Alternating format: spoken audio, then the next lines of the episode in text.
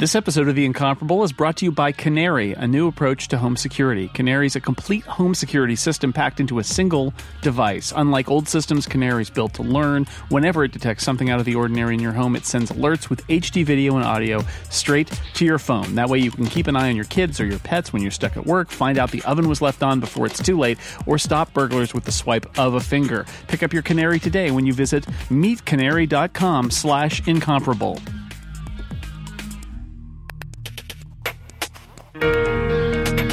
The Incomparable. Number 256. July 2015. Welcome back, everybody, to the Incomparable Podcast. I'm your host, Jason Snell. Every year for the last few years, we have looked at the nominees for the Hugo Awards, which has long been uh, one of the finest awards in the world of science fiction. Uh, a little less so lately, a, a little less so since we started reading all the nominees if I got to be honest. But um, I always love the Hugos, and I always loved reading. It makes a good reading list to check out, especially the novels in the Hugo Awards category. Um, and uh, so we are going to continue our tradition by talking about Hugo nominees in this episode before the Hugo nominees are given out at Sasquan in Spokane in August, which I should mention, by the way, uh, many members of the Incomparable will be appearing at that convention and performing the Incomparable Radio Theater, and probably will be recording a special episode then too. So uh, we will be a part of the magic. Uh, joining me to talk about the Hugo Awards, it uh, first I would like to introduce a one-time Hugo nominee for her podcast, Verity. It's Erika Ensign. Hello. For a second, I was really excited. I was like, "Oh my god, who did you get as a guest?" And then I realized you were you. talking about me. it's you. Don't get too excited. yeah, You you spent yeah. a lot of time with this this person, so yeah, Yeah. all of all of it. pretty much all of it. Yeah. Uh, also out there, David Loehr, uh, who I don't know. Have you have you done this? Have you done this Hugo thing before? Yeah, I was I was on last, year. Last year. All right. because they did the retro Hugos and we talked. Oh yeah, about you and. Monty did a lot of retro Yeah. Hugoing. Ah, yes, good times, good times. And of course, I wouldn't talk about things that are written without Scott McNulty. Hi, Scott. I am once again disappointed in the Hugos. So keeping up the tradition. Well, you know they didn't. Uh, there was no uh, no uh, Parasite book two by Mira Grant was not nominated, so we got we didn't didn't have to read any Mira Grant this year, Scott. That's true. We did have to read. Uh, well, I read. Well, we'll Kevin J. Yeah, mm, some of us started that and didn't finish it. All right, well let's we should we should start. We should start there. We should start with the novels. I, I guess. I guess even before we start there, though, we should probably mention Hugo's this year very controversial. Um, last the last few years, what has been clear to any anybody who has say done a podcast about the Hugos is that there's a there's been a really a real hole in the uh, process, which is the nomination uh, process where it's fairly easy to get a nomination if you have a, a bunch of like-minded people who are voting specifically to get some stuff on the ballot. The nominations are very small, and and you end up with uh, a- a small number can get you on the ballot. And we've seen that not just with sort of organized political stuff, which we've seen the last few years with the Sad Puppies and Rabid Puppies campaign, which have largely filled out the short fiction ballot this year. But even just in fandom, I've heard a lot of people who are not Doctor Who fans. I know that's a crazy idea, Erika, who would be so awful as to not be a Doctor Who fan. Shaking my head. Complain about all the Doctor Who uh, episodes that have gotten in, gotten nominated and then have won uh, a a streak that has has kind of come to an end the last couple of years. But there was a period there where every almost everything was Doctor Who, and certainly uh, I mentioned the the works of Mira Grant, a case where there's a committed fan base who's very excited and votes and um, really likes a, a particular author, and uh, and so good for them. They do that. But uh, it, it- this year, what what has happened is that a lot of the categories have been swamped by a particular slate of people.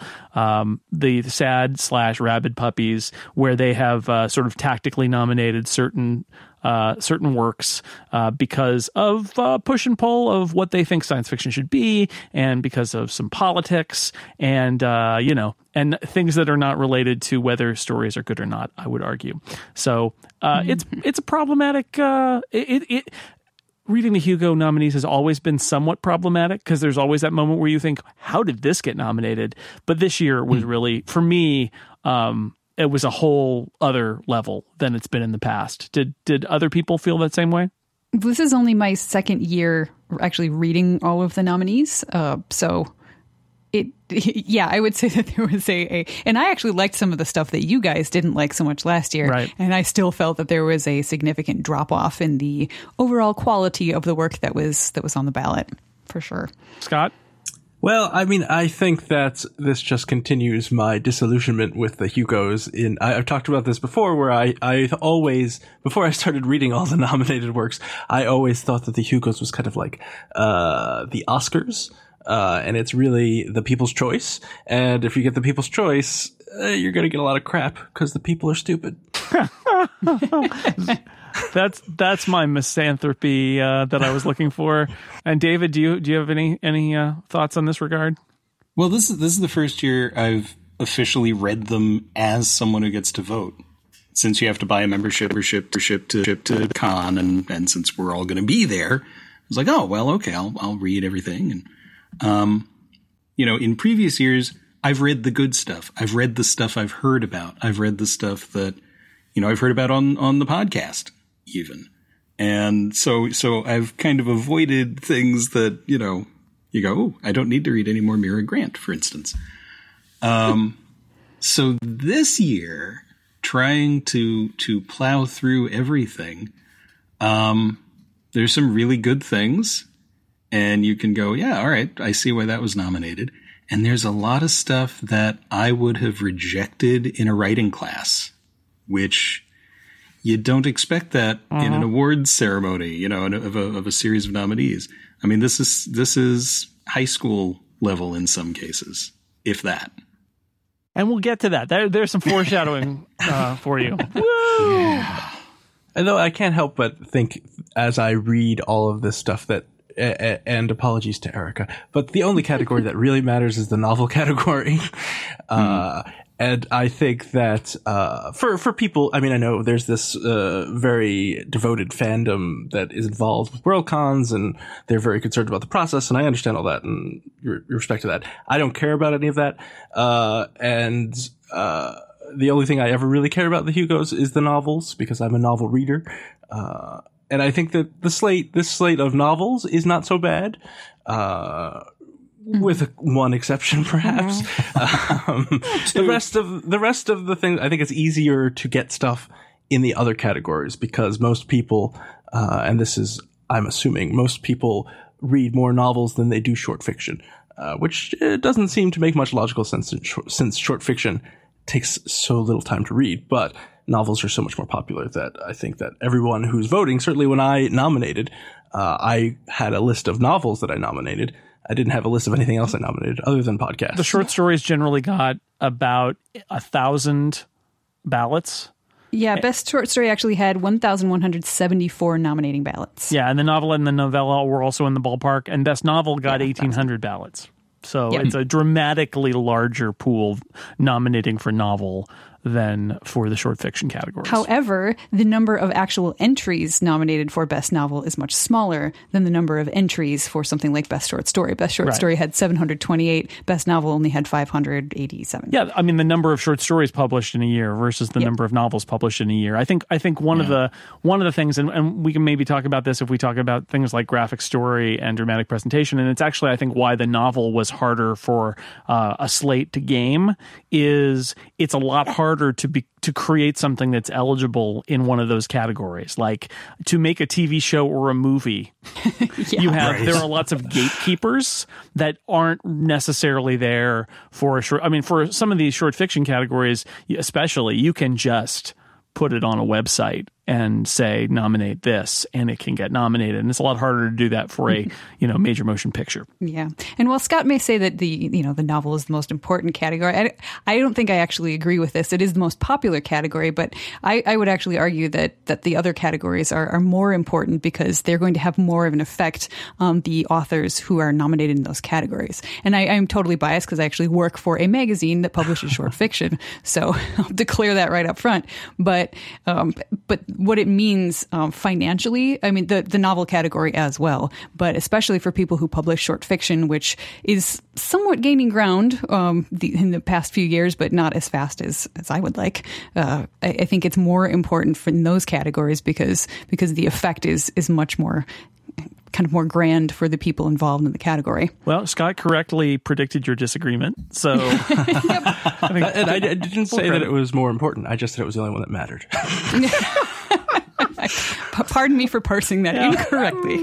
we, have had disagreement and misanthropy. I'm, uh, I'm I'm already taking a drink. So let's let's let's talk about the novels. I'm not saying that they're better or worse. I'm just saying that let's talk about them first.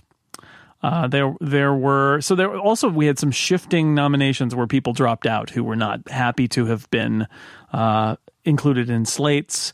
But uh, I'm just going to list the final nominees here, and we can talk about them. Some of them we've talked about a little bit before uh, in our Nebulas episode, which I will link in our show notes. Um, but because uh, there were a few repeat uh, nominees, but it's worth talking about them again uh, since this is a different crew than we had on that episode. Scott and I are the only ones in common between the episodes. So, Ancillary Sword got nominated, the sequel to the winner last year, Ancillary Justice by Ann Leckie. Um, Scott and I talked about this in the Nebula uh, uh, Nebula episode. Uh, David and Erika, did you read Ancillary Sword? Mm-hmm. I did. Okay, what are what are your what are your thoughts, David? Why don't you go first? I I really enjoyed it. I enjoyed the first one, and uh, was was sorry that I had to miss the episode you guys did on it because it just it's it's dense. It doesn't make any apologies for not explaining things. It just sort of plunges you right into this world and this this existence, and you have to figure out your genders. You have to figure out time. You have to figure out how the ships and the ancillaries and everything work. And it just held my attention, which a lot of books don't necessarily do. You know, I'll read and kind of look up at the TV and go, "Oh, what are the kids doing?" and "Oh, I'll get a drink." This one I picked up and I I just plowed right through it. So the sequel pretty much the same experience. Um, I, I mean, I would, I would say it was probably my favorite of the five, but it was close with one of the other ones. But we'll get to that. Erika, what did you think of Ancillary Sword? I'm I'm not on the same page uh, as David. I did, as, as, I said on last year's episode, I enjoyed Ancillary Justice very very much. Um, even though reading it felt a little bit like work, but not in a bad way. Um, and I felt that that was the the same with this one. Um, it did feel a little bit like work, but um, I think you know, because some of the best books that I've ever read have been challenging. So that's that's an okay thing. But the difference here is that with Ancillary Justice, I was so curious about this world and the society that I was really anxious to get back into that world every time I had to put the book down. And with Ancillary Sword, I just didn't have that impetus quite so much. Um, this installment just didn't have that feeling that like I could expect a new discovery around every corner, which I got with the first one. So I, I found myself less likely to pick it up. I actually ended up alternating between this one and Skin Game, and between the two, um, I thought I had kind of a, a good balance of, um, of of all the different elements I was looking for. But on its own, uh, Ancillary Sword just didn't quite float my boat. I still think it was an incredibly well written book, well written story.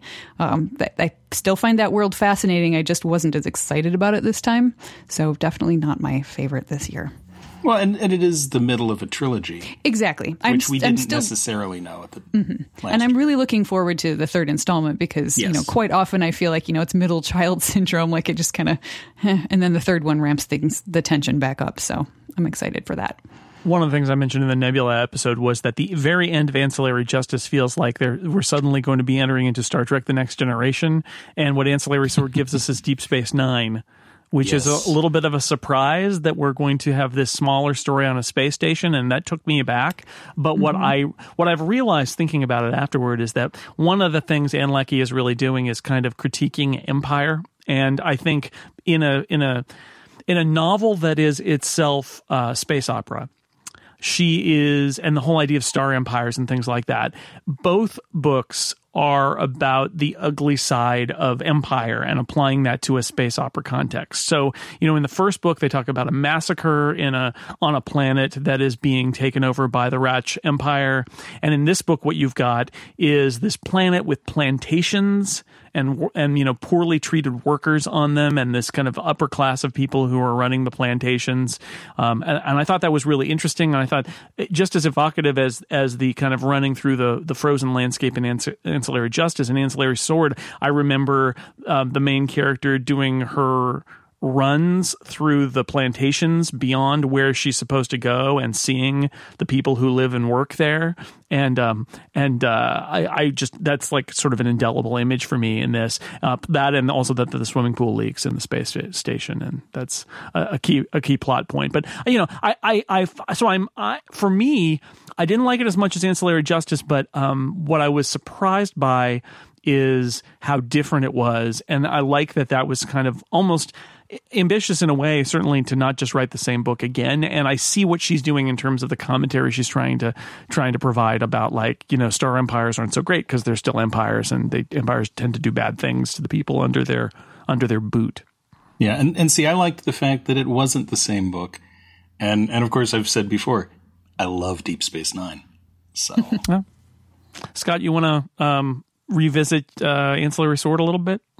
Uh, sure. Let's see if I can remember anything that happened. Always the question. The swimming pool leaks. Swimming pool no. leaks. That's true. There's a plantation. I remember. Uh, I heard you guys talking about all these elements, and uh, it was reminded. My, I I remember enjoying it. Okay. Uh, I am on the same page with Erika. I think the first book was a revelation, uh, and then you come back to the same characters, and it can't be a revelation again, which is kind of a disappointment. But then it's well written. It's it's it's a fine book. It's also the middle of a trilogy. It's hard Yeah. to give uh, an award to the middle of a trilogy or to a book that starts a trilogy that's actually the second trilogy. Uh, that's foreshadowing. Uh, so, uh, but I liked it a lot. I like Breq. I think it's fascinating. Breq is a good character. I think.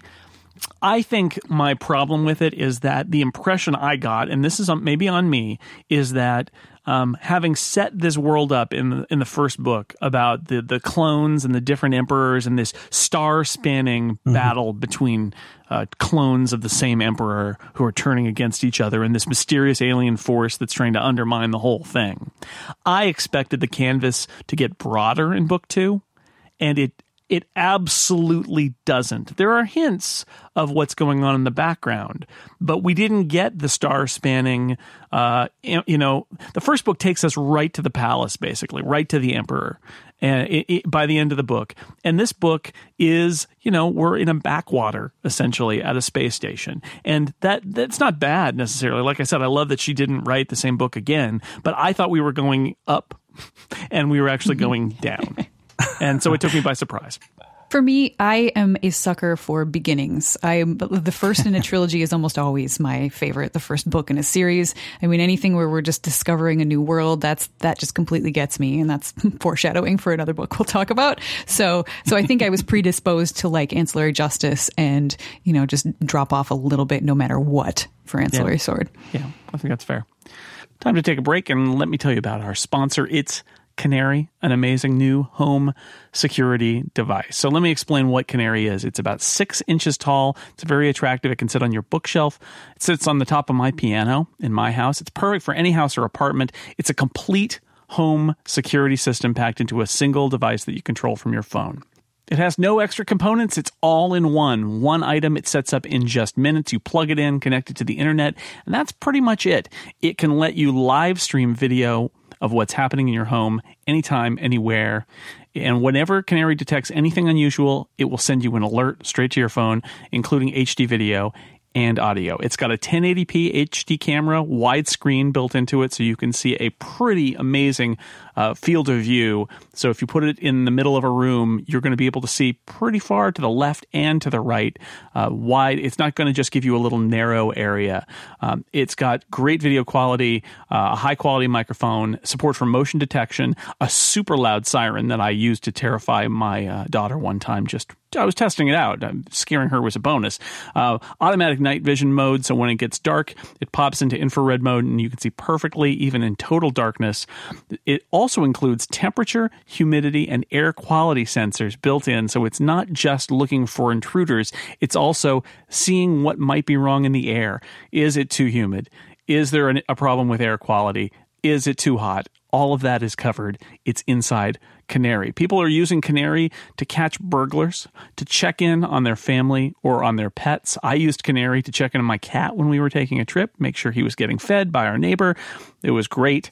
Uh, and it just makes you feel safe while you're away to know that somebody is watching out. And if anything weird goes on, you're going to get an alert. So be one of the very first to get smart home security with Canary. Buy Canary now by visiting meetcanary.com slash incomparable.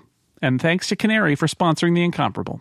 All right, let's uh, move on and talk about The Dark Between the Stars by Kevin J. Anderson, who I have, I don't think I've read any of his books.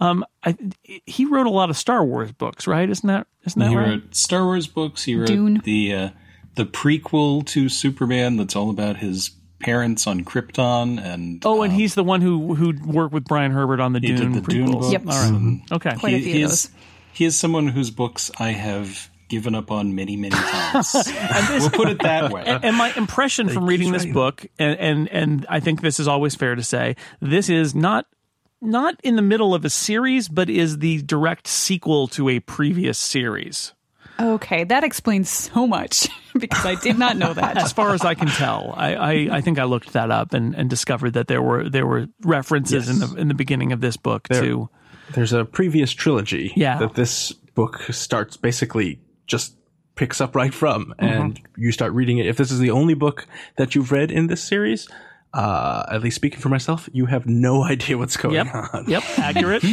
Well, you you eventually do because he tells you over and over and over and over again what each character's motivation is every time you start a new chapter. That's true. And yet we keep getting new. Ca- I felt like I don't know how long this book was, but I felt like there were more characters than there were pages. it's, a, and then it's about like a thousand pages long but no sorry five thousand pages long sentient elementals appear at some point, and I'm like, "What's going on? I don't understand anything." That's happening here." Sentimentals. That's right. there are space gypsies. I, I don't understand. Yeah, they they did every chapter. You think when are we going to get back to those characters we saw in the first chapter? And it takes a long time because there are so many characters and there are so many chapters and there's so many pages. And and and to his credit, I suppose this is a. I mean, this could not be a wider screen uh, epic because there's just an endless uh, cavalcade of different characters that that uh, that come on board in this story. Um, I couldn't get through it.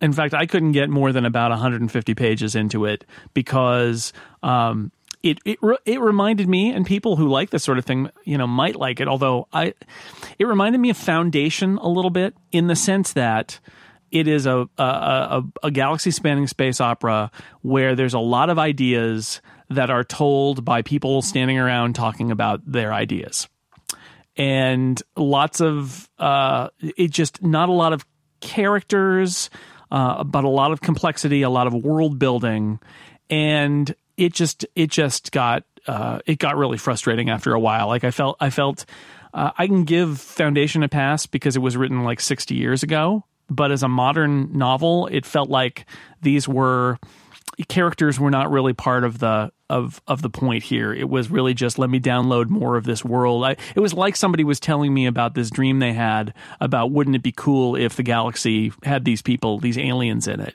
And you know, no, it wouldn't be cool. I don't want to hear about your dream. And as someone who loves the Foundation trilogy, I did not like this book at all. yeah. I, I like the Foundation trilogy, but do you see what I mean about you know in by modern yeah. standards, Foundation doesn't have a lot of like really great characters who you you understand their motivation. It feels it feels more or or like the Doc Smith books, something like that. That it feels more.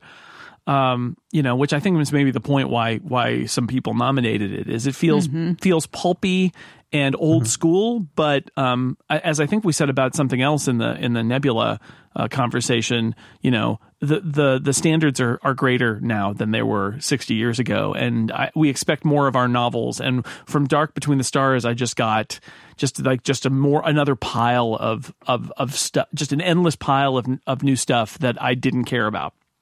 And and I mean the the foundation books were not originally written as novels. I mean they were put together from a series of stories that he published over several years in the different magazines. And so they they have this really weird they're not structured like novels. They're they're just odd. Right. Whereas this you know, presumably you have an editor, presumably you have someone saying, um, by the way, this should be a book and it should be shorter and stuff should happen, right? Um, Yeah. Yeah, I I will say that I actually I enjoyed this one.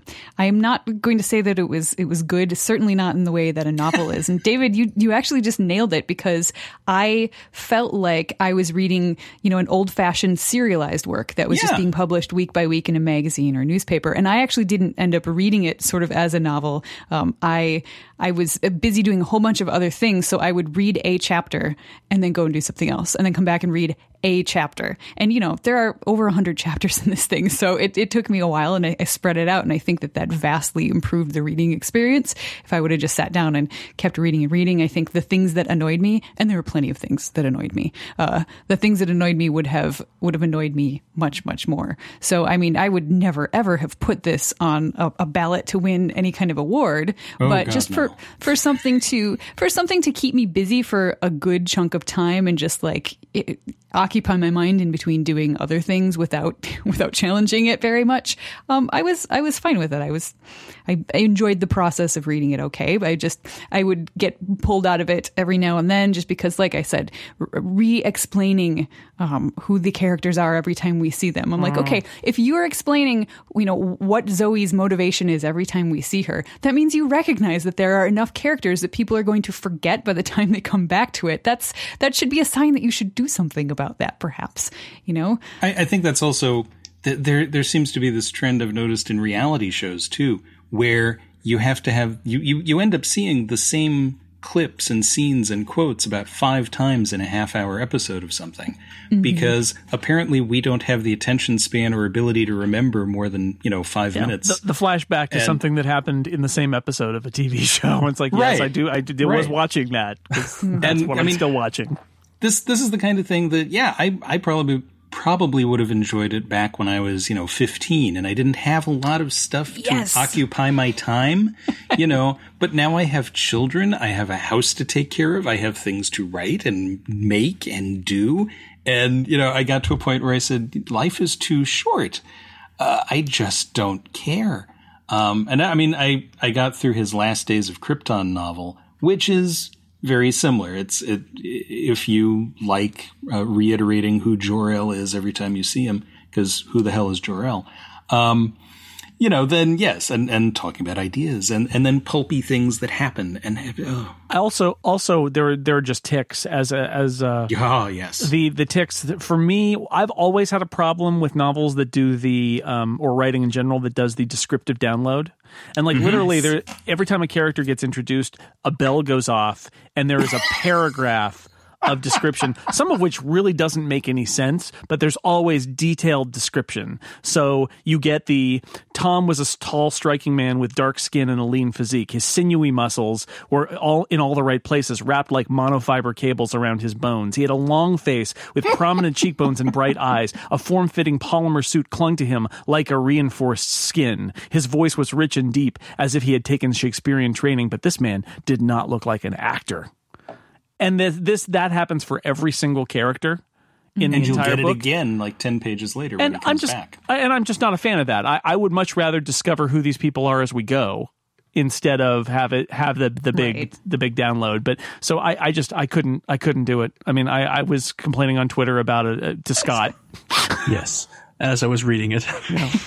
Not to mention explaining what happened in the past. I felt like the the exposition was very clunky in a lot of places. We had characters who both knew exactly what was going on, talking to each other, explaining something that the other person already knows. As which you is one already of my know, Bob. biggest pet peeves. Yep. And then every once in a while we get, you know, I appreciated the fact that a decent number of these characters were women. Um, it's some in positions of power, Mm-hmm. and like that is always something that I really appreciate. So, so I liked that. But then every once in a while, one of these very, very subtly sexist things would creep in, like, um, you know, how one of the characters didn't want to be one of those professional women who couldn't balance family matters with business necessities. This is so far in the future. I hate the idea that that's still a thing that we have to, to fight against, or or maybe the fact that the female voiced compies, the computers, uh, sound matronly and protective, while the male ones sound more erudite and professorial. Like that kind of stuff just uh, gets my back up. Yep. Well, Scott, you you did make it all the way through, right? I do. I did. I regret it. I don't. I didn't enjoy it, but I, I'm a completist, so I had to finish it. Man. Uh, and and uh, I will never never get that time back. Although I can understand how someone would like this book. I just thought it was awful. yeah. I just I just thought there've got to be better options in this kind of in this kind of story than Yeah. than this.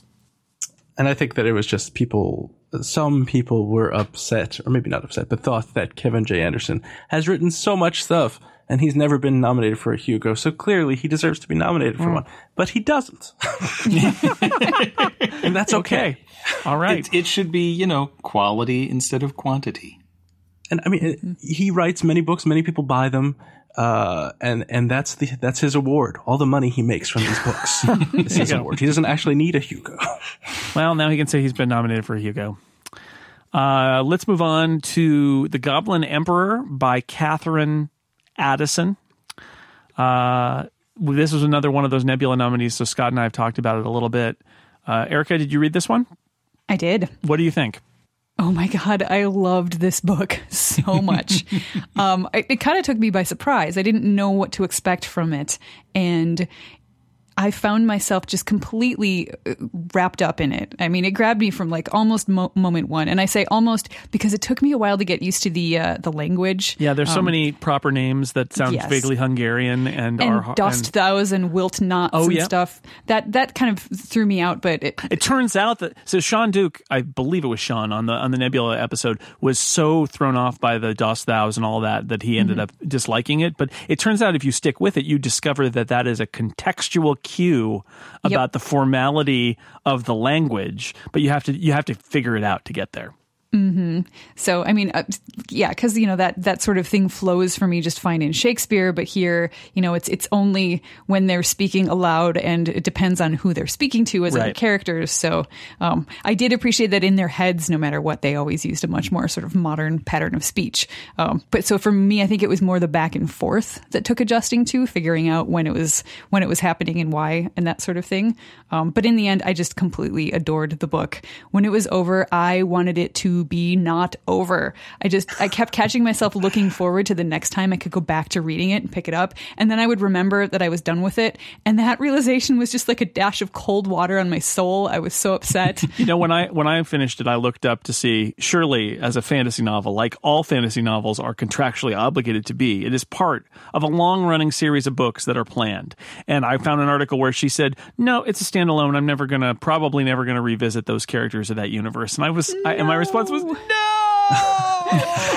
you fool! Take my money. yeah, Because much. because for once you want it to be. yeah. David, did you read it?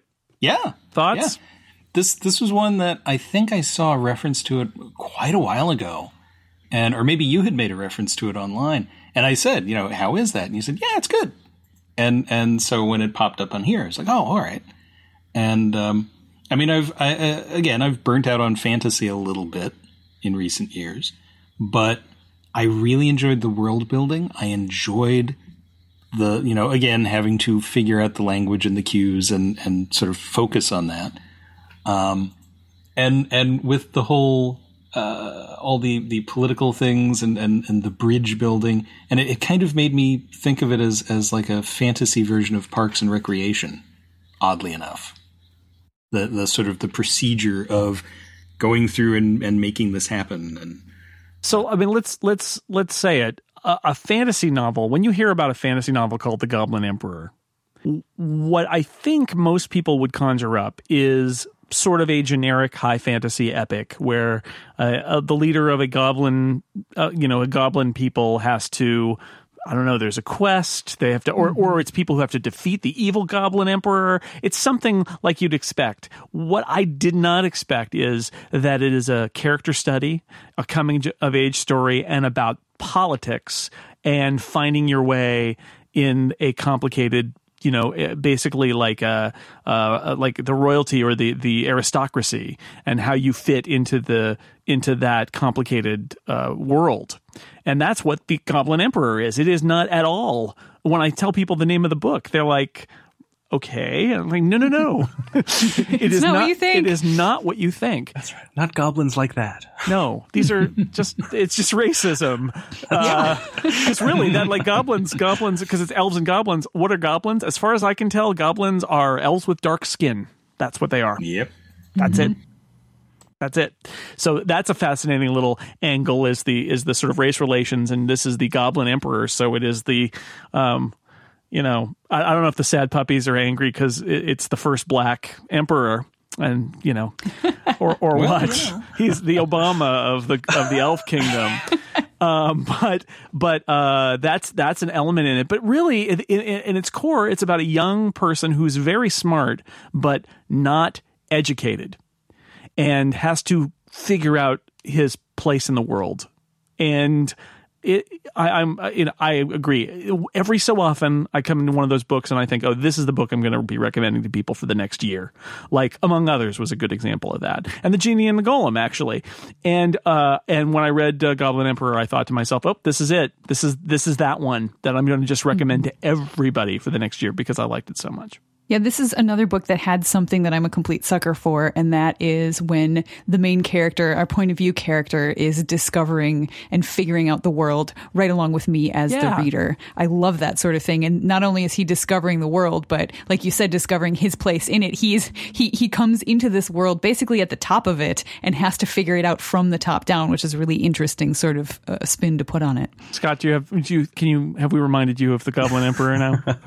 Well, I do have a very clear recollection of uh, the He's a bridge model builder. of the bridge, and that scene where he's fiddling with the model uh, is delightful. Uh, I also remember the scene where he's abducted, uh, and uh, he his what his cousin, uh, his his what is it, the the widow of his father who isn't actually his mother, but was, you know, she, his mother died, uh, wants her son to become the emperor and not this goblin. Right. So they abduct him. There's an assassination attempt. Yeah. And he's like, you know, his cousin her comes down and is like, "What's going on?" And the little the goblin emperor's like, "Well, you can kill me and you will become emperor, but trust me, it's not all that great."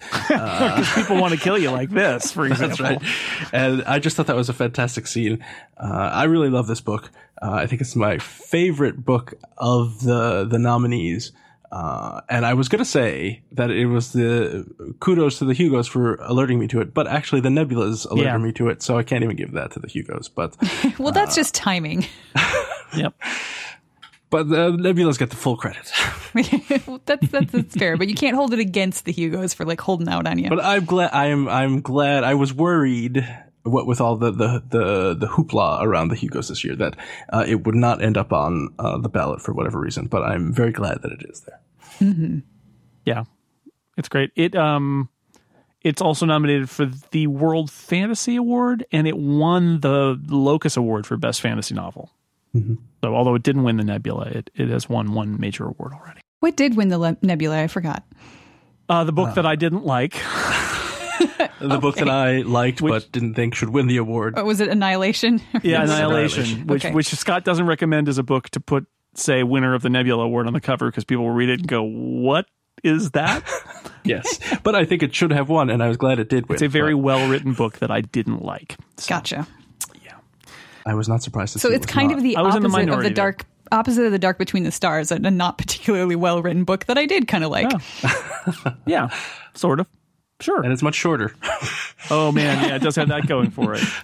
Our next sponsor is not one you've heard before, and I think it is relevant to your interests. It is the Mythgard Institute at Signum University. It was founded in 2012 by Dr. Corey Olsen with two goals providing high quality, higher education at a fraction of the cost to students around the world, and get this, further the study of Tolkien and other speculative fiction via a master's program in literature and languages. Yes, Mythgard currently offers three different levels of classes. Mythgard Academy is completely free and open to the public. There are weekly classes on popular fantasy and science fiction works that are elected by the public.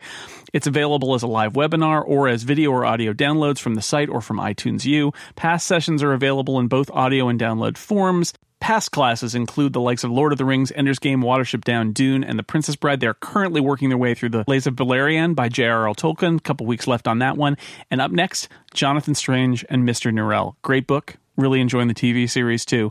There's also the master's program, master's level classes. If you've been wanting to pursue a graduate level humanities degree, um, if you, it's too expensive or you're too busy, explore some of your favorite books and authors while earning you an MA through Signum University's Mythgard Institute.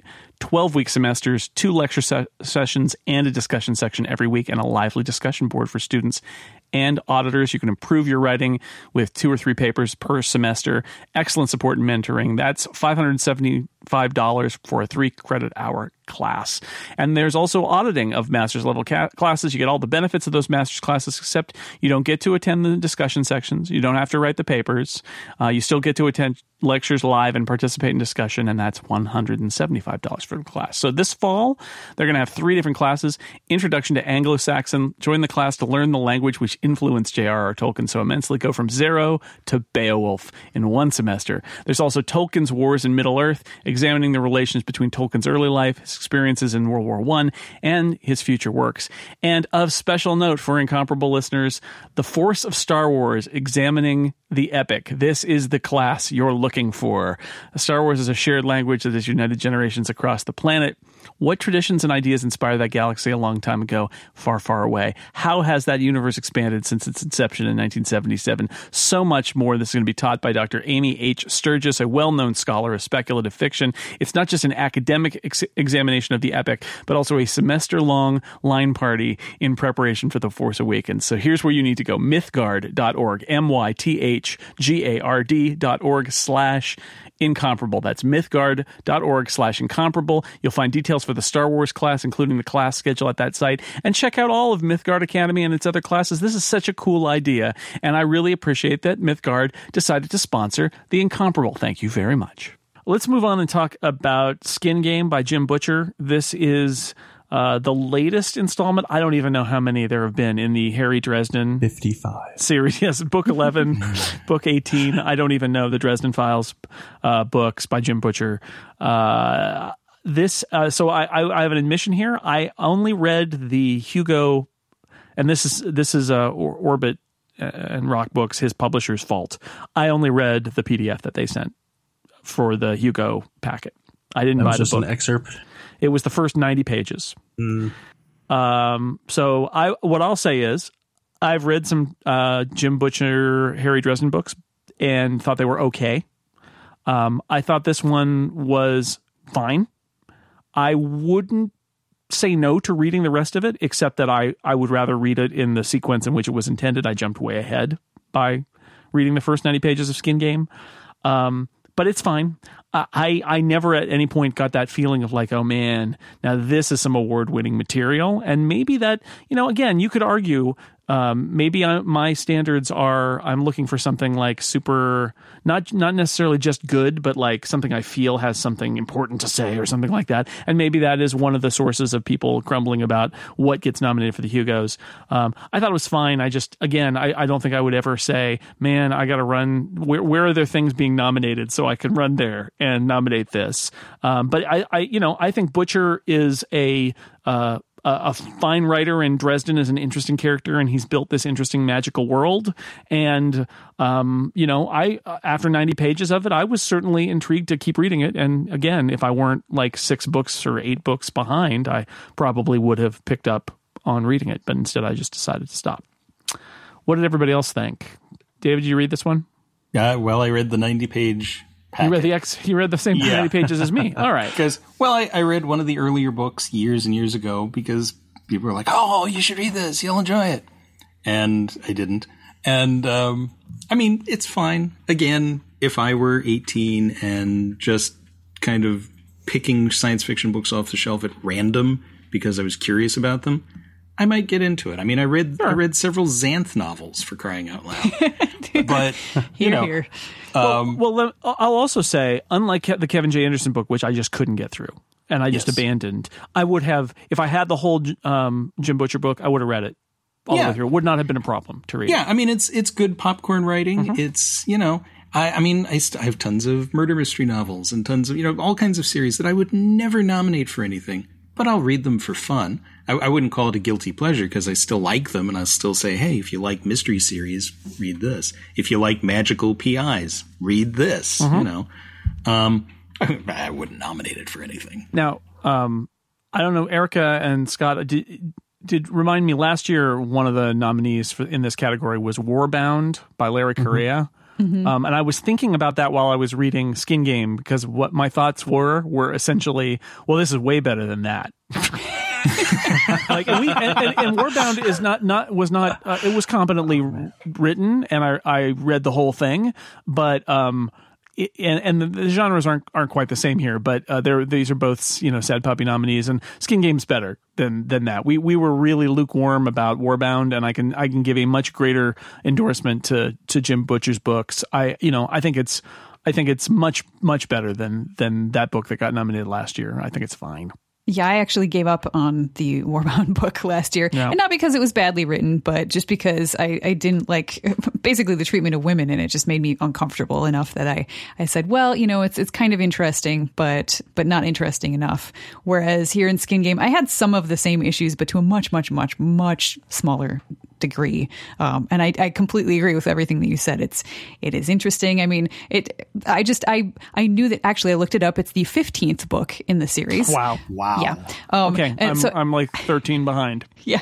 I'll and I honestly it. didn't even realize that uh, that this was part of that series. I just saw the name and I didn't actually know the author's name to to relate it to the Dresden Files, even though I'd heard of like the TV show and I knew it was based on books.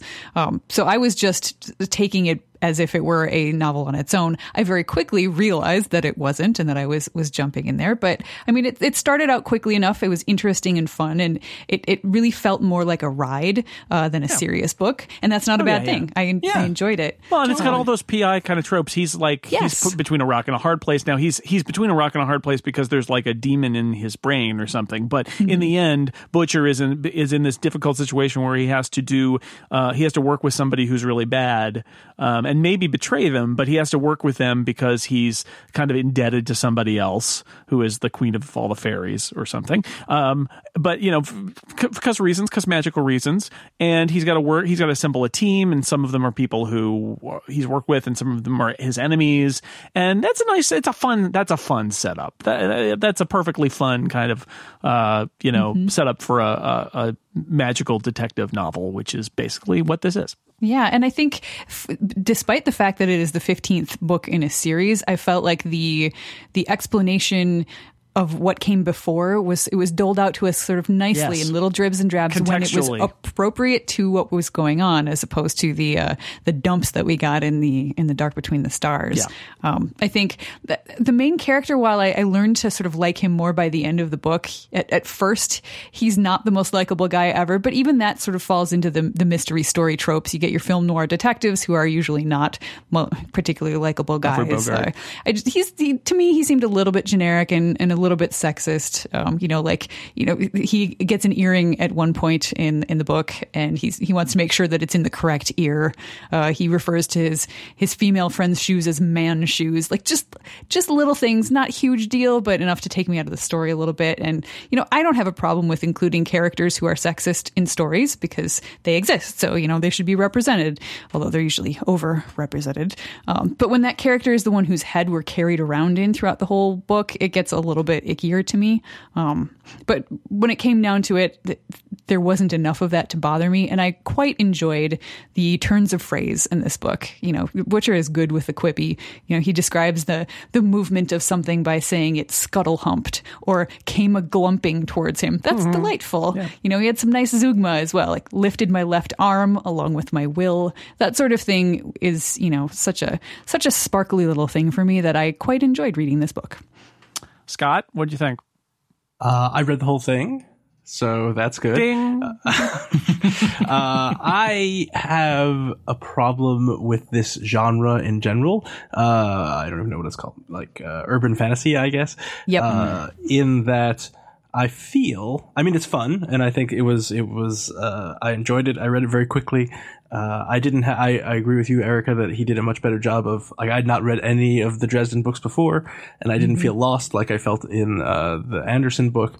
Uh, I uh, well, I, I kind of knew who Harry Dresden was, but I didn't know any of this stuff. Clearly, big important things had happened, at least in the previous book, uh, that shaped this book. But uh, he did a good job of kind of recapping that, and I didn't feel like you know it was like here's the cliff notes of the previous novel, and here's jump in.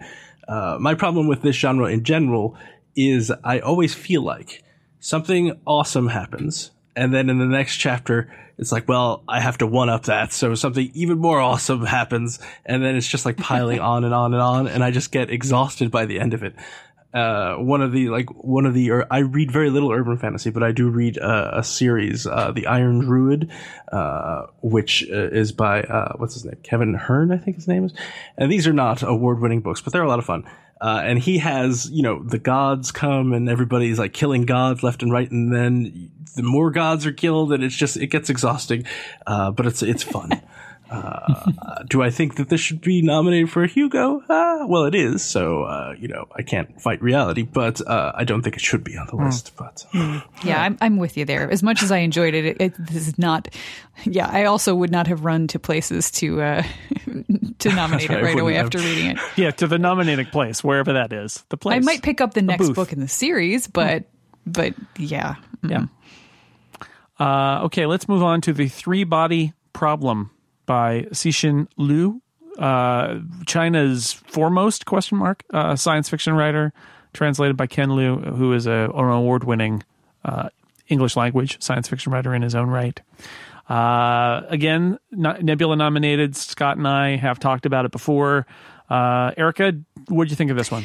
I enjoyed it. I wanted to give Ken Liu a huge high five for all of the awesome footnotes because, you know, it starts out talking about Chinese history that I absolutely never came into contact with in any of my schooling. So it was it was very helpful to to have you know judicious use of footnotes so that I I, I learned the things that I needed to know for to make the context of this story make sense. Uh, I thought it was um, I was intrigued by the mystery of it. Uh, I thought it was elegant. Um, the physics there was a lot of physics and they went over my head and made it feel a little bit dry.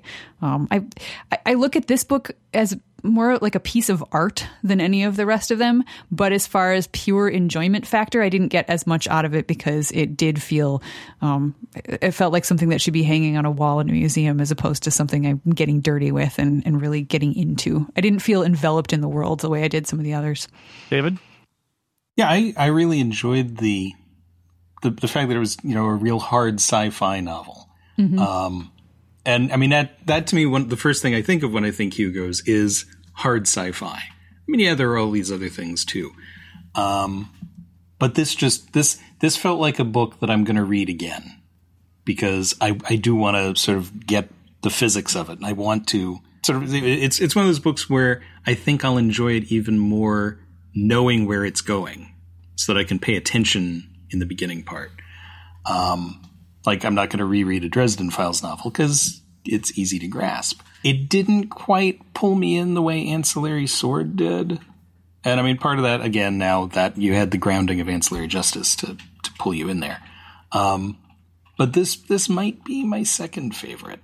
I mean, as much as I enjoyed The Goblin Emperor, again, you know, just, I, I think sci-fi when I think Hugo's. And I like it with with an asterisk. Hmm. Let's put it that way, because I because I think I am going to go back and reread it. Now, Scott, you and I talked about this in the Nebula um, podcast, and one of the things that I think we we agreed on is one of the nice things about this book is that it. Um, it, it exposes you to some some things that that y- you aren't usually exposed to and it makes you feel like a little bit of an outsider and you have to figure out what's going on and being an American reading a Chinese novel and having to you know know a lot more about the cultural revolution and things like that um it's that that is one of the joys I think of reading science fiction in general is is just is thinking uh, in a different way and and putting yourself uh, in a in kind of an uncomfortable spot. And uh, I think this book does that Yes, and I think we also agree that it feels like maybe uh, it's from a slightly different era than yeah. modern hard science fiction, and nothing. There's nothing wrong with that at all. I think it's a great book.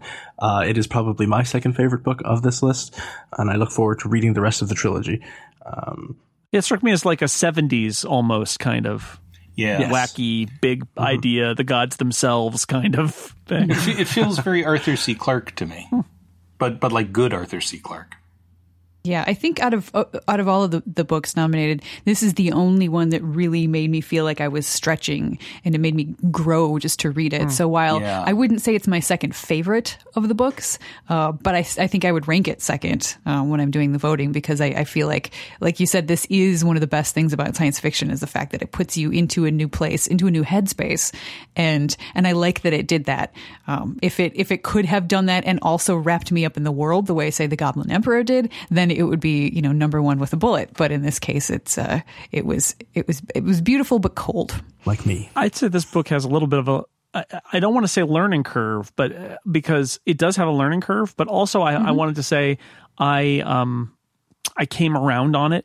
I was I was down on it uh 100 pages in 150 pages in i thought that that some of the characters were just ridiculously uh, kind of broad and other characters were non you know non-persons just completely not there and that the premise of the the kind of virtual reality game was dumb. And then i waited another 150 pages and then i i turned around on it and said oh no okay. Like some of the premise stuff like a guy sees numbers counting down in his vision and i'm thinking you know, this is ridiculous. They're never going to figure, they're never going to address this. It's never going to be explained why this happens. This is just something to make us feel creepy. Um, and it is absolutely explained in the book. And, and so I, I came around on a lot of those, a lot of those issues I turned around on. And in fact, the cop who I didn't like at all because I thought he was such a ridiculous character at the beginning, I ended up loving that streetwise cop who kind of knows, you know, he, yeah, he knows what's going on on the street, man. Uh, I ended up really liking him by the end. So it was, it was a funny turn where I, I really went from kind of not liking it and thinking, oh, geez, uh, I'm going to have to read this whole thing to end up uh, really uh, changing my tune by the uh, middle of it, really, not by the end, but by the middle. Yeah, it takes a little while to get going, but once once it does, it just takes off. And I mean, it was Chekhov's guy counting down numbers. Yeah, sure. But yeah, it just seemed like one of those things like, wouldn't this be weird? And then it never gets explained, but it totally got explained. So that was actually kind of a nice moment. And that that's the kind of thing I like. You know, the, the pop the popcorn writing doesn't have that. Yeah. No, and you know, I, I mentioned that the physics and the math and stuff was over my head, and that is true. But it wasn't so over my head that I didn't understand what was going on in the book. He did a really nice job Right. of, of balancing that, so that I, I felt like even though I didn't understand the math, I understood the way that the math was being applied to the world in this story. So uh, let's let's go over just before we move on. Uh, since we talked about ranking, how are you going to rank these, David? Um, eh, I'm torn between Three Body Problem and Ancillary Sword, but it'll be one of those two, and then Goblin Emperor, All right, and then no award. and then no award, Erika. Um, I, yeah, I'm definitely putting the Goblin Emperor first, uh, and then, um, and then th- Three Body Problem, and then probably Ancillary Sword. That it, that might make the uh, no award mark. It might, it might not. I have to think about it. Scott. I will put uh, the Goblin Empire, Emperor, the Three Body Problem, Ancillary Sword, Skin Game because I did enjoy it, uh, and then no award. Uh, I'm doing what Scott's doing. I'm with Scott. Goblin Emperor all the way. Woo! All right, so uh, let's talk about the short fiction categories. Um, um, I don't know how long this will take. If you would like to talk about particular things in the short fiction category, uh, please. I read almost everything, so I'm ready. Oh, okay. I um I read some of it. I didn't find a single thing that I liked. I yep. read I read all the short stories. I read one and one quarter of the novelettes. Uh huh. was it. Championship B'tok. That that is the quarter that I read. Yes. yes. I found uh, it interesting. You know, I like military science fiction. Uh, I know that I think that there are certain aspects of the science fiction community that think that military science fiction doesn't get the respect that it deserves, and that may explain why there's so much military science fiction on this list. Uh, but there is a difference between good military science fiction and bad military science fiction, and I felt like I was reading a lot of bad military science fiction. Yeah. yeah, I thought um Big Boys Don't Cry, which that's the one that's about the like sentient tank, right? I that's the the one I gave up on. That was I that was that was really bad. uh, Championship B'tok, I, I didn't like at all and gave up on, and and was. Um, again, one of these things that it felt very old school, and it had a whole big list of lots of complicated alien races and characters that uh, I didn't really. I- I felt uh, again like I'd been dropped down in a, a series that had been going on for 20 years and had lots of detail, and yet was all very like 30s uh, serial kind of stuff with villains and heroes and and, that one, things. like many of these, felt like many of the novelettes and novellas felt like a chapter in something that was much much larger, Yeah. and not in the way that a novel, like an installment of a novel, um, as part of a series does. Because when you get that, usually you have a, a very discrete beginning, middle, and end. Um, maybe not with the dark between the stars, but you you you feel like you've you've had a story that fits into bigger stories. And I did not get that feeling with a lot of these nov- novellas and novelettes because it really just felt like the next page after it ended would have completely flown on. It wouldn't have been starting anything new. I did have a moment when I started reading Championship B'tok, uh, which I hoped involved Klingons, but I, did don't too. think there were any Klingons in it. Uh, where I thought, is this file missing something? Did I start in the wrong place? I don't really get what's going on here. Uh, it felt like there was a lot more to this story. Not that I particularly was interested in reading more of it, but uh, I felt like I was only getting a part of it. Yeah, and there's that that particular one also had uh, one theme that I found that was kind of careening through all of these uh, sad puppy or rather rabid puppy.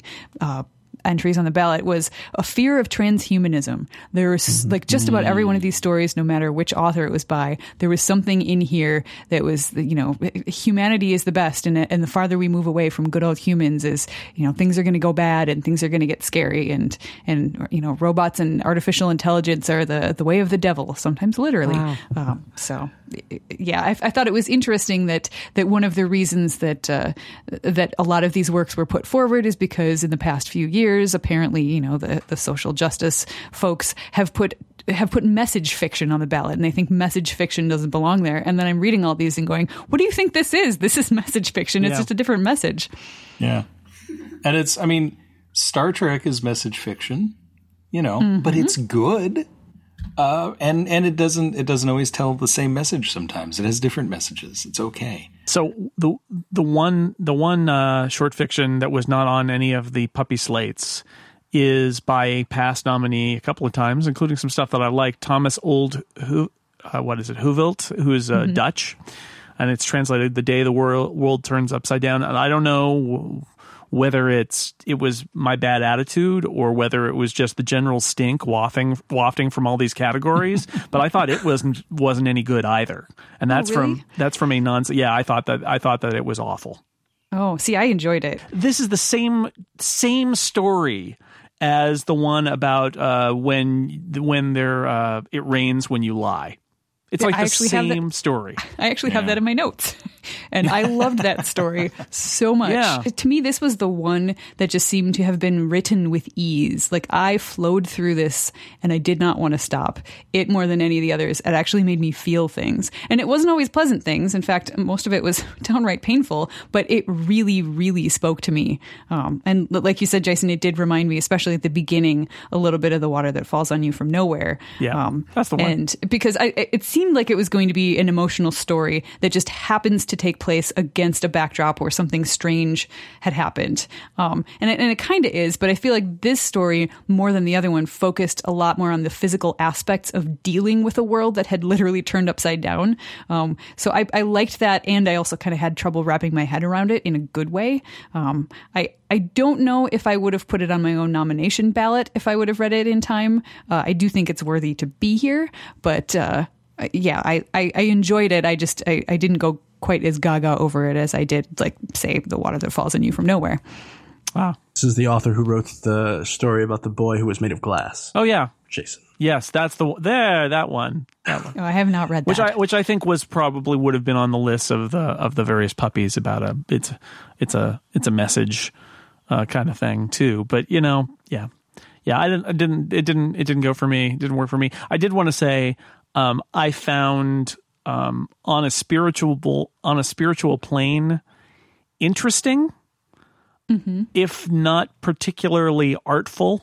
I thought it was kind of an interesting idea of of this strange planet where the concept of death of these aliens is totally different and the the I, I kind of like because because last year there were there was a Brad Torgersen story that was similarly about um uh, uh you know some sort of a religious person who is stationed on a on a military ship or on a planet somewhere. And I kind of I kind of like those ideas of like what is this what does this uh, what does this religious person have to do this this pastor this reverend uh, what's their their job that they're that they're doing out on the edges of space where where many of the things they've been taught might be called into question? So I, I kind of am a sucker for that. Um, I, I didn't think it sort of it was short and um, it got its idea across. I don't, like I said, I don't know if it was particularly artful, but it, I didn't dislike it like I disliked so much that I uh, that I that, that I read.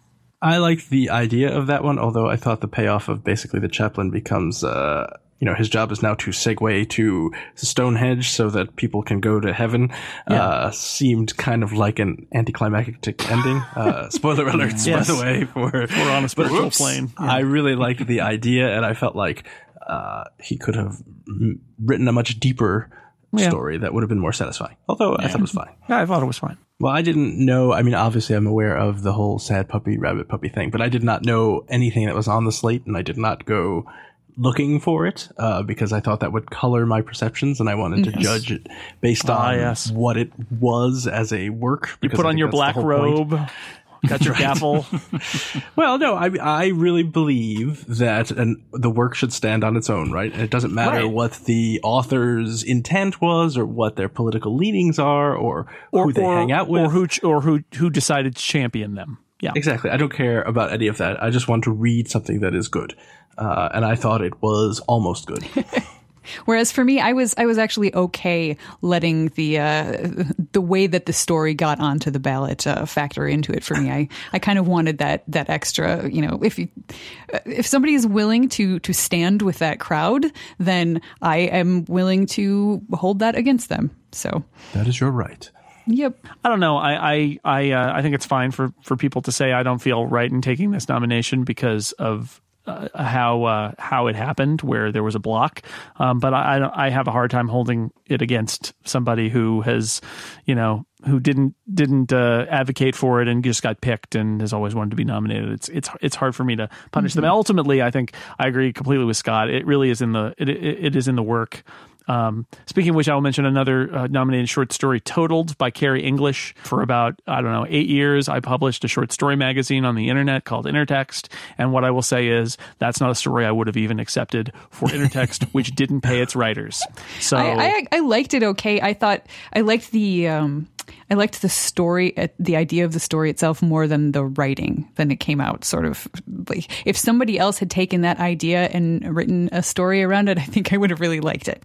Yeah, I actually read um, "Goodnight Stars" by Annie Bellet uh, because I was I was looking at an old version of what was on the list uh, at first, and then I realized that she had asked to have her story removed, and I'm I'm kind of glad she did because like it, I, it would have broken my heart to feel like I should put it under no award because I really like that story. Wow. So I'm gonna go and find some more stuff by her. all right. Yeah. Anything else we want to talk about about the short fiction? If you if you read it and you want to have a comment about it, now's your chance. The Parliament of Beasts and Birds is awful. Oh. oh my, that doesn't even begin to cover it.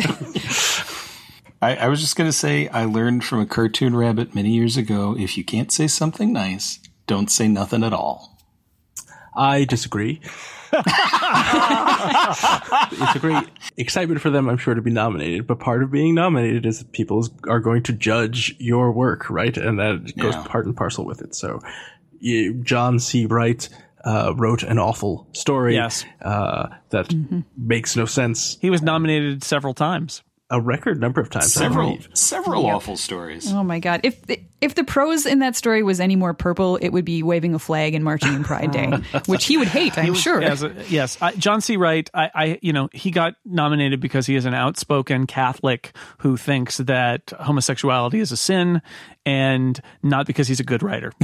So I, I knew nothing about him other than I knew he was nominated a record number of times, uh, and I think I own one of his books. Um, I haven't read it, uh, and reading this short story uh, makes me not want to read read it because, man, is it awful. I also read Pale Re- uh, Realms of Shade, um, which just uh, also not good. I- It was not as bad. Um, not a high bar there, but uh, but because of like just after reading those two, I, I could not bring myself to read any of the other record number of nominations by him. So that is that is where I, I jumped off the ship. Two nominations is your limit. Yeah. It, it, well, when they John when they C. look Wright. like that, yes. All right. Yep. A Single Samurai, I liked the idea uh, of it. I didn't think it was all that great, but um, I thought there were some interesting images. If you like um, giant monsters and samurais, I which I do. this this short story will be an enjoyable 15 minutes. I think. Okay. and Turncoat was um, obvious. Uh, I really like. I should say, I, once again, I like military science fiction. I like uh, sentient ships. I'm all for it. I thought this book, this book, this short story was trying to tell me a message that was obvious that I disagreed with, and that the ending was so plain. Well, I mean, Turncoat is it's in the title. Uh, it, it was predictable. Spoiler alert: There's a turncoat. That's right. Spoilers for those who have read a short, not read the short story or seen its title. That's It was right. also so full of cold descriptions of mechanical actions and lists of oh, weaponry. yes. And I actually wrote down one of the one of the quotes. Admiral Hull, please accept my apologies for the unexpected intrusion. My designation is TX45D62A0-9555-11E3-BFA7-0002A 5D5C51B. As I was reading this one, I did think, boy, Jason will hate this. Yeah, uh, I, I am not a fan of the nuts and bolts of the. Let me mm-hmm. tell you about all of the specific ammunition being fired by this mm-hmm. gun, Yes. which Big Boys Don't Cry does a lot of, and that made me not like it. Turncoat does a lot of it too. Yeah, just not a mm-hmm. fan of that. Not a fan of that, which is, you know, again, I think there's some really good military science fiction, but uh, the the ones that really are all about the armaments and the hardware and the details of how they work, they're made up weapons. I just doesn't work for me. So, so I, here's here's my bold uh, statement. I am going to vote no award in all of the short fiction categories. Yep. I'm going to put the day the world turned upside down on mine, but that's the only one. All right. I, I need to read the rest of them before I can make a judgment. Yeah, I will. I will uh, read a single samurai to see if I enjoy you might like it. monsters and samurai. It's a bit heavy-handed, but uh, All right, but I will not read Turncoat because Scott has already told me enough. uh, you about don't Before we run, we should uh, go through some of the more popular categories by which things that people out there who may not read science fiction short stories may have actually uh, read or seen. Uh, just to see if you guys, I don't know if you guys have have uh, have opinions in these, but we'll run through them really quickly. Best graphic story category um, nominees. Um, uh, we'll run through the Ms. Marvel by uh, Willow Wilson and Adrian Alphona. Um, I'm big. I'm a big fan of that whole uh, uh, reboot of the character of Ms. Marvel to make her Kamala Khan. She's in New Jersey. There's a mist, gives her powers. Her parents are, uh, and she is. They're they're from Pakistan, um, and they're somewhat strict um, and and they want her to dress a certain way and not leave the house at certain times, and it makes in traditional Marvel style makes it complicated for her to be a superhero. And I don't know if any of you read those, but it's good. I haven't read I haven't read a whole lot of comics lately, so it was just kind of like I gorged myself on all of these, and that was that was my favorite of all of them. I just it it sucked me in. I've never felt that uh, that I, I've never really liked superhero comics to begin with, um, so I was not looking forward to reading this one, but it really grabbed me, and I I I related to her in a way I've never related to a superhero comic before, except for Alias, but that's a little different. Um, So yeah, thumbs up for that one for me. Uh, anybody read Rat Queens? I did. What'd you think? it was cute. Um, yeah, I, I thought it was it was it was it was entertaining. Um, I liked the fact that it was the the main characters were all were all women, but it was very much sort of written in a way that it. I- I felt like perhaps it could have just been these characters were all written as men and then just changed the uh, the genders and the names um, because they didn't actually feel like like me. I didn't I didn't feel like I related to those those characters at all. I'm sure there are plenty of women out there who do. Uh, it just didn't play for me quite as well as something like Kamala Khan did. Uh, Saga Volume Three Brian K. Vaughan, Fiona Staples, I think one recent uh, Hugo. Um, one of the more praised comics of the last few years. I, I loved volume one and volume two, and I loved volume three. Yeah, I would I would say I kind of got sogged out. I, uh, I, I I like it, but um, it uh, as it's gone, I've cooled to it. Again, I think it's great, but it's not. My enthusiasm is not what it was when it started out. I feel like, you know, it's a saga. I'll come back to it, but uh, you know, but volume volume three didn't do it for me like uh, one and two did. I did not read volume one or two. I just read volume three. Oh, my. Because, yeah, I mean, I, normally that's not that's not the way I do things, but I figured it is it is nominated for a Hugo Award on its own, so I'm going to read it on its own and see how it works. And and it was okay. Um, I, I still don't feel like I know quite what's going on in that universe. It took me a lot longer to figure it out and get my footing uh, than I sort of expected it to. So um, I'm not sure that it. I'm not sure that it works too well on its own, but I, th- I still think it was quite good. I think it's consistent actually with the other. The, the, this is not a series that makes it easy, and there's no, there's not a lot of downloading. You have to pick up like in in a panel. You'll be like, oh, I wonder if that's what that means, and that's you sort of it's it's not. I mean, I'm sure it would be much clearer if you had started with volume one than volume three, but it is it is kind of like that in that Yeah. they they don't they don't hand it to you. Well, I liked it enough that I may actually go back and read the first couple volumes. Very so, good. So Very yeah, good.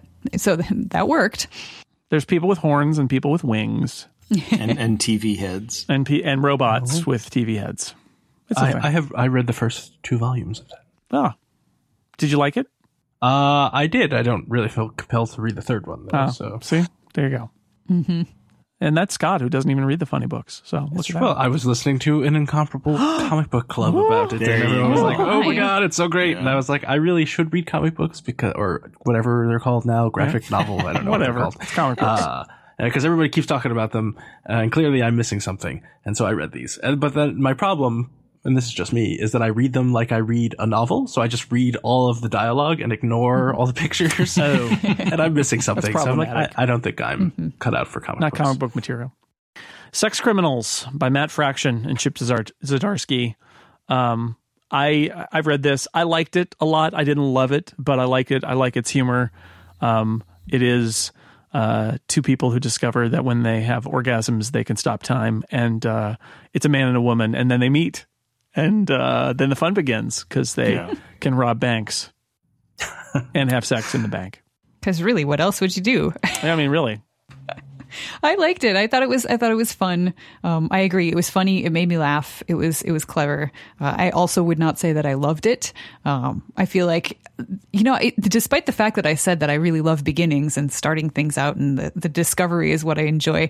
I feel like that's not the case here because the the first um, section is just ramping up to something else happening in in the second installment, and and I feel like I'm actually more excited to see where this is going than than I was to to see how it was it was all starting out. I, I enjoyed it. I mean, I, I love heists. I love good uh, criminals. I love orgasms. So you know, it's There you go. It's there. It's got everything. it all. It's got it all. but but again, you know, it was good. Not great. I love good. orgasms, raves, David Loehr of the Incomparable. Yeah. Yeah, that's that's that's the best pull quote ever. We'll put that with a line about how uh, Scott learned everything from Showtime's Masters of Sex. The hits just keep on coming. Let's talk about dramatic presentations. Um, we have uh, in this category, I'll just list them: Captain America: The Winter Soldier, Edge of Tomorrow, Guardians of the Galaxy, Interstellar, and the Lego Movie. All of which I have seen. What about what? What about all of ye? I really, I've seen all of them. I really enjoyed four of them. Uh, I loved two of them. You're going to tell us? You're going to give us facts, or just keep us guessing? This is not a game of mastermind, David. you Which should one has tell us most what you think. orgasms? That's I love the Lego movie. I wouldn't vote for it for this. I don't really think it's science fiction. It's just, it's fun. Um, but, well, not that science fiction can't be fun, because I love Guardians of the Galaxy too, and it is science fiction. Uh, but I, but I would give it to Edge of Tomorrow, I think, because it actually has a science fiction premise and does something with it, and it's cool. I really like Edge of Tomorrow. Uh, I feel like they did an awful job of marketing that movie. Yes. And, Yes. Uh, nobody saw it, and it has the whole Tom Cruise thing, but I thought Tom Cruise was great in it, and I really enjoyed the whole thing. So I think if I were giving a Hugo to it, I would, uh, to one of these, which clearly I will be, well, I'll be voting. I'm going to vote for Edge of Tomorrow. I, I gotta say, I mean, it it was b- adapted from All You Need Is Kill, which is a better title. It's been remarketed as a DVD under the, the thing Live, Die, Repeat, Edge of Tomorrow. Live, Die, Repeat is a better title. Mm-hmm. Why why Edge of Tomorrow? It's like a soap opera And the, and the first time I saw the trailer, I thought, "Why are you naming that?" It was so obvious from the first moment that it was a terrible title for that movie. Yeah, and I mean, it, it's it's got again, it's got everything. It's got Tom Cruise getting killed over and over and over and over again. So even if you don't like Tom Cruise, how much fun is that? Solid point. And he starts off not as a Tom Cruise character. He's Right. Tom Cruise not playing a Tom Cruise character. Of course, he turns into a Tom Cruise character throughout the course of the movie, but he does die a lot. So Yeah, Erika, what do you think of these? How'd you rank them? Um, I, I haven't seen Interstellar. That's the only one I have not seen. Um, I don't have the same uh, the same feelings about the Hugos and science fiction as David does because I I also allow fantasy in there, as do the uh, most of the nomi- nominators, um, and that's the category that I would put the Lego Movie in. So I I, I don't I still don't know if I'm going to have that on my ballot in the same way because I just it doesn't strike me as the kind of story that I would generally put um, on a on an awards ballot. Um, but Edge of Tomorrow I loved, and I, everything you guys said absolutely. So that's that's going at the top of my list. Um, I enjoyed the uh, the Marvel movies enough, but um, I Yeah. not maybe enough to put them on the ballot here. I like all five of these movies. I have seen them all, and I like all five of them. And if I were to rank them, which I will, as Scott points out, because we all will vote, um, I'm going to put Winter Soldier first. I think it is the best Marvel movie. I would put Guardians of the Galaxy sec- second, Edge of Tomorrow third, Interstellar fourth, and I actually liked Interstellar. And I'd put the Lego mov- movie fifth, um, not because of anything about the genre, but because I don't think it's as good as the other four. It's fun and cute, and my you know kids really enjoyed it, but I I, I don't think it it carries the weight of the other four. So The things that make it awesome are the Everything. sort of like the yeah, well played, well played. Are the, the the sort of the cute things and the in jokes and stuff, and that's that's not what I'm looking for when I'm thinking about what I want to put on my awards ballot. Uh, that's that's what I'm thinking about when I just want to sit down and giggle for a while. But that's Yeah. that's not quite the same thing. So um, my yeah, that's I, I think I will definitely put Edge of Tomorrow first, um, and. I don't even know that I'll put anything else uh, above no award because I'm not really sure any of the rest of them would uh, would have made it for me. interesting. Yeah, that that's how I roll. I, I don't put everything on there and then no award underneath. For me, it's it's it's how do I do I think this is actually worthy of the Yeah. Hugo Award? And there are lots of good things, things that I enjoy that I put underneath that that line. So that doesn't mean they're bad. Yeah, I, I would probably put Edge and then Guardians of the Galaxy and then Winter Soldier, and then no award because eh, I did not like Interstellar. Oh, I liked Interstellar, so I, I guess I would. I'll put my ranking because everybody else did. So Edge of Tomorrow, uh, Interstellar, uh, Captain America, Guardians of the Galaxies, the Lego Movie. There you go. Although I love the Lego Movie, I do. Yeah, it's yeah, too. same here, same here. I may I may try to see Interstellar before you know squeeze it in the next couple of weeks before I before I vote. But It's it's a couple of weeks long, so Yeah. it's okay. so I better hurry, huh? About about right. But John Lithgow's in it. It's true. Ooh, that's a, that's a thumbs up. All right, let's talk about dramatic short form. Uh, our this is our uh, obligated Doctor Who reference in an episode that Erika is on. Listen by Steven Moffat is nominated here, as well as the pilot for The Flash, the Mountain and the Viper. Um, very exciting episode of Game of Thrones where somebody people die and fight and stuff because it's Game of Thrones. Grimm, an episode of Grimm I've never uh, seen. I haven't seen Grimm since the pilot, so I have no idea what that episode is. And then the season finale of last season of Orphan Black. Those are the nominees here. Well, Any any uh, any thoughts, Erika? Doctor Who first. Yeah, I honestly listen was not my favorite. Of I the, agree. uh, of the episodes. Um, however, I do feel in a lot of ways it was it was strong on the points that make it feel like it belongs in an awards category. So I was Uh-huh. I was okay with it. I think it was actually even on my ballot, even though it wasn't, or my nomination ballot, even though it's not my favorite. It was an it was an elegantly done story. Um, it tied and wrapped around. It played with time. Um, it was emotional. It was yeah. So it it had a lot of things that that to me say award worthy, even though I would rather sit down and watch Time Heist over and over again than watch than watch Listen again. So that will be at the top of mine. I haven't actually. I did see uh, the Game of Thrones and Orphan Black, um, but I couldn't remember because I did not remember which episodes they were by the title. I was like, that's not a good sign. so they'll be on there somewhere. I just have to figure out exactly which piece of the story they are referring to. Yeah, see, I, I would vote for uh, listen first, just because, again, you know, it does play with time, and and I think I think I was on the TV episode for it, um, and and I loved it minutes after I watched it, uh, and and yeah, there are other better stories in this season, but of these five, that's the one I'm going to vote for. And then you know, the Flash. I really love the Flash. It it did a great job setting up the story. Um, is it is it quite Hugo Award worthy?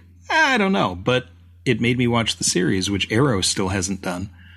Um, and Game of Thrones, I have sat through episodes of Game of Thrones, and I appreciate the work that goes into it, and I, I totally get it. Um, Grimm, I appreciate that work goes into it, but I cannot sit through episodes of that. And Orphan Black is just fun.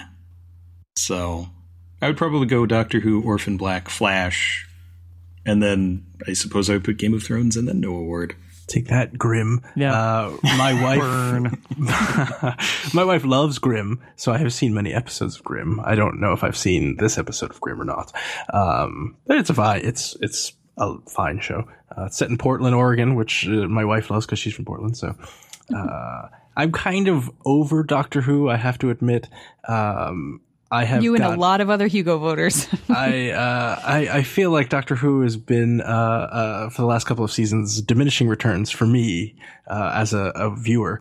Um, so, but I love the Flash, uh, and I I like the Game of Thrones, but I really like I I, I think I would pick the Flash first, uh, and then probably Orphan Black, just because I feel like Orphan Black's kind of losing the thread too.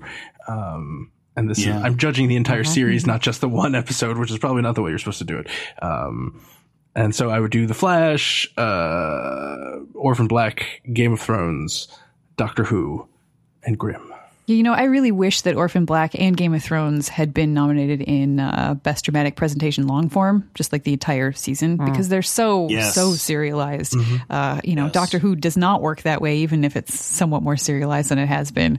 Um, so I, I think I, it's hard for me to just pick out one piece and then judge that on its own when I'm thinking about the rest of the series. There was well that that episode you didn't like in the first season, Erika, um, with uh, yes. th- that that with the the, the party uh, in the suburbs. I actually think that that was perfectly eminently nominatable on its own. But this, yeah, but, well, that that one is yes. but this this is just. I mean, they nominated it because it's the season finale and it's got a bunch of twists and stuff in it. But I'm not sure that I, I, my my love for Orphan Black is more as a whole and not for these individual episodes. So I, I I'm with you there.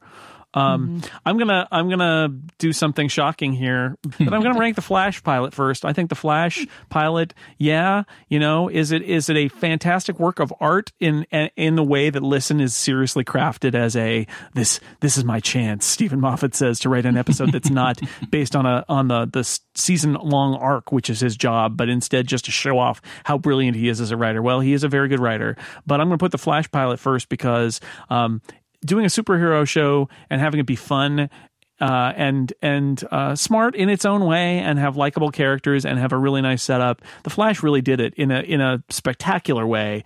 Um, that uh, it's a really great pilot and a and a fun show. And so I'm gonna I'm gonna list the Flash first, and then I'll list Doctor Who, and then probably Game of Thrones and Orphan Black. And sorry, Grimm, I have never watched you other than the pilot. So that's probably what I'll do. I know heresy, the Flash over Doctor Who, but there it is. Should have should have nominated Flatline. That's all I'm saying. Yeah, nominated oh yeah, I'd have been I'd have been Yeah. behind that for all sure. over that one. that would have been my first choice. Yeah. Well, so how was your Hugo experience, everybody? It was kind of rough, wasn't it? Yep. It always is. This is true, Scott. This is true. Although I have gotten much more pleasure out of the short fiction nominees. In the past, it's been like a little anthology created for me from the Hugo nom- nomination group. And uh, some of them aren't great, but some of them are really great. And there are a lot of good finds, and you find interesting artists or authors. And this time it was like, um, it was not that. It was like a signed reading of things that aren't good. It's like going through a slush pile. Some people complain that the Hugos are a popularity contest, but I, I don't. I like that they're a popularity contest because at least in years past, when I've um, read things, it's been yeah, you get quite a mix, but it's stuff that people are genuinely passionate about and they they love it. Uh, but it, when it comes to the the puppy slate, I I don't have great confidence that that all of the people that nominated those actually nominated those things actually read them and felt really strongly about them. If I thought that, then then I would be like, hey, good for good for you folks. But uh, yeah, the uh, all of the all of the ballots coming in at the uh, at the same time and, and all being being purchased in one sort of fell swoop right after somebody supposedly reached out to Gamergate and whether they did or not, just the, the timing of it kind of made me go. "Mm." So yeah, that that that is where my uh, because I, I like the idea that that that there would be enough folks out there that are interested in you know the golden age science fiction style stuff with you know spaceships and adventure to to get some of that stuff on the ballot because I like that stuff too. So someday. Yeah, I, Someday. yeah. I would just like not not for somebody to say here are five things to vote for, and then those five things get voted for, and then that's the nominee list is those five things. Exactly. Um, and they are making efforts to change the way the Hugo Awards work, which is probably going to take several years because the Hugo Awards is a gigantic bureaucracy. It turns out. Um, yeah, takes two years to change a rule. yeah. So eventually they will probably change the rule. It sounds like the most common um, idea is to expand the nomination group. Um, th- and reduce the number of nominees that each person can can nominate, uh, thereby making it much harder for a mass a mass group to fill a category. But it may take a while for them to do that. And another another thing that that will help is just sort of getting the word out about the fact that the Hugos is a popularity contest. It is something that you can vote on. That's something that I didn't know until just not too many years ago. So I think the more people that that learn that and realize that they can be part of the process, the better. Because when you have a bigger pool, you're going to get you know a more interesting more interesting group of stuff. One of the problems with the Hugos is that there's this tiny core of people who were just kind of voting for stuff, and it was like a little nirvana, and they were voting for all the stuff that they liked, and then other people suddenly noticed, hey, these people have this prestigious award, and they never vote for any of this stuff that I really like. So uh-huh. let's get all of my fans to just vote for stuff I think should be on, so we can make a big statement. And then every all hell broke loose. Uh, and frankly, I find it all boring because there's nothing. I read fiction and science fiction to escape from bureaucracy and meetings and having to think about rules. Uh, and so I blame all of them for making me think about this. I have a great science fiction novel that I'm going to that I'm going to write for you, Scott. That's entirely about rules and bureaucracy in space Is it also going to have lots of weapons? with robots. There will be some weapons. List the specifications of all the weapons. Yes, I can't wait for the graphic novel version myself. space bureaucracy. It's coming. Just look for it. it uh, it'll uh, the first the first book will be titled "And It Shall Be Signed in Triplicate." the first that's the first one, and then it goes it goes from there. You can just imagine. Death to the Space Mayor. That's book two. Death to the Space Mayor. He doesn't die. It's a lie. Spoilers. Spoilers.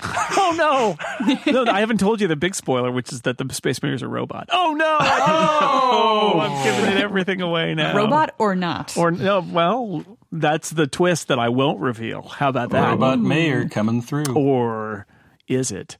Okay, we're done with the Hugo Awards for another year, maybe forever. Who knows? But we will be at uh, at Sasquan when they give them out. So we're not Yeah. really done with it. We will be there to witness. Who knows what's going to happen? But uh, it should be interesting. Well, a radio show is A going to radio show will happen. If you're participating in Sasquan, you should come see our radio show at four o'clock on Saturday. We will be performing radio drama live. And then after that, Jason, you get to help out with the uh, the, the pre and post show for the Hugo Award ceremony itself. Uh, yes. Oh, uh, did I sign up for the post show too? Well, I don't know. Okay. pre show for sure. Okay. Yes. Uh, definitely. We will be. We will be all over. So let us know if you're coming, and uh, you can say hello to us. Uh, but until then, I'm going to thank my guests, and they can go off and fill out their Hugo ballots. David Loehr, thanks for being here. Anytime. Erika Ensign, thanks so much for being here and doing the reading. Yay. I did the reading. oh did. boy, did I do the reading. You did more of it than I did, so A plus. You did the slogging. Uh huh. And Scott McNulty, he always does the reading. Thank you, Scott. I'm looking forward to the Nebulas next year. Mm, me too. me too. Maybe some World Fantasy Awards are in our future too. Who knows? yes. Locus Awards. The locusts, yes, the locusts. They The always locusts. know what's good to read. Plague of fiction. locusts. That's what the locusts say. That's right. And that's it for this time. Thanks everybody out there for listening to The Incomparable. We will see you next week.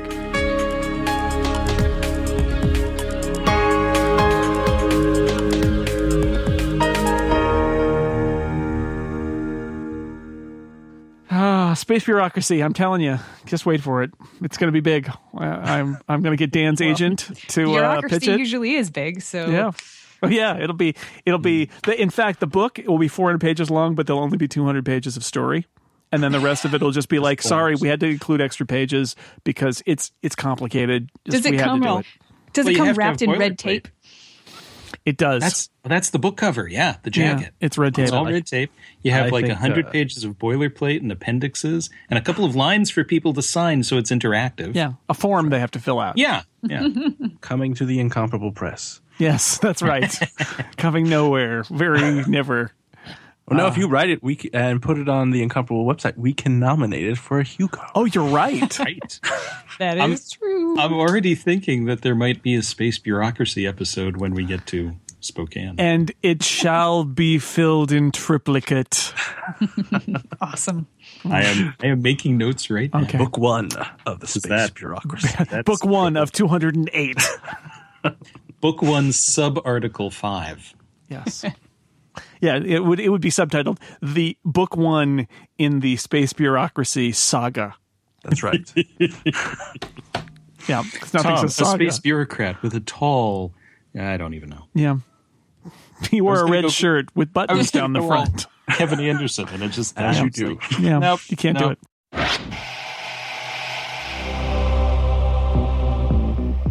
Welcome to our little town of Vinci. This month on the Incomparables TV podcast, join me, Special Agent Brian Hamilton. And me, Desk Sergeant Philip Mozolak. We spend an hour each week in the evidence locker poring over tape Fingerprints and the charred remains of blown up cars. So you put your badge on, strap your gun up, and let's do some detective work together. Visit theincomparable.com slash TV slash true detective.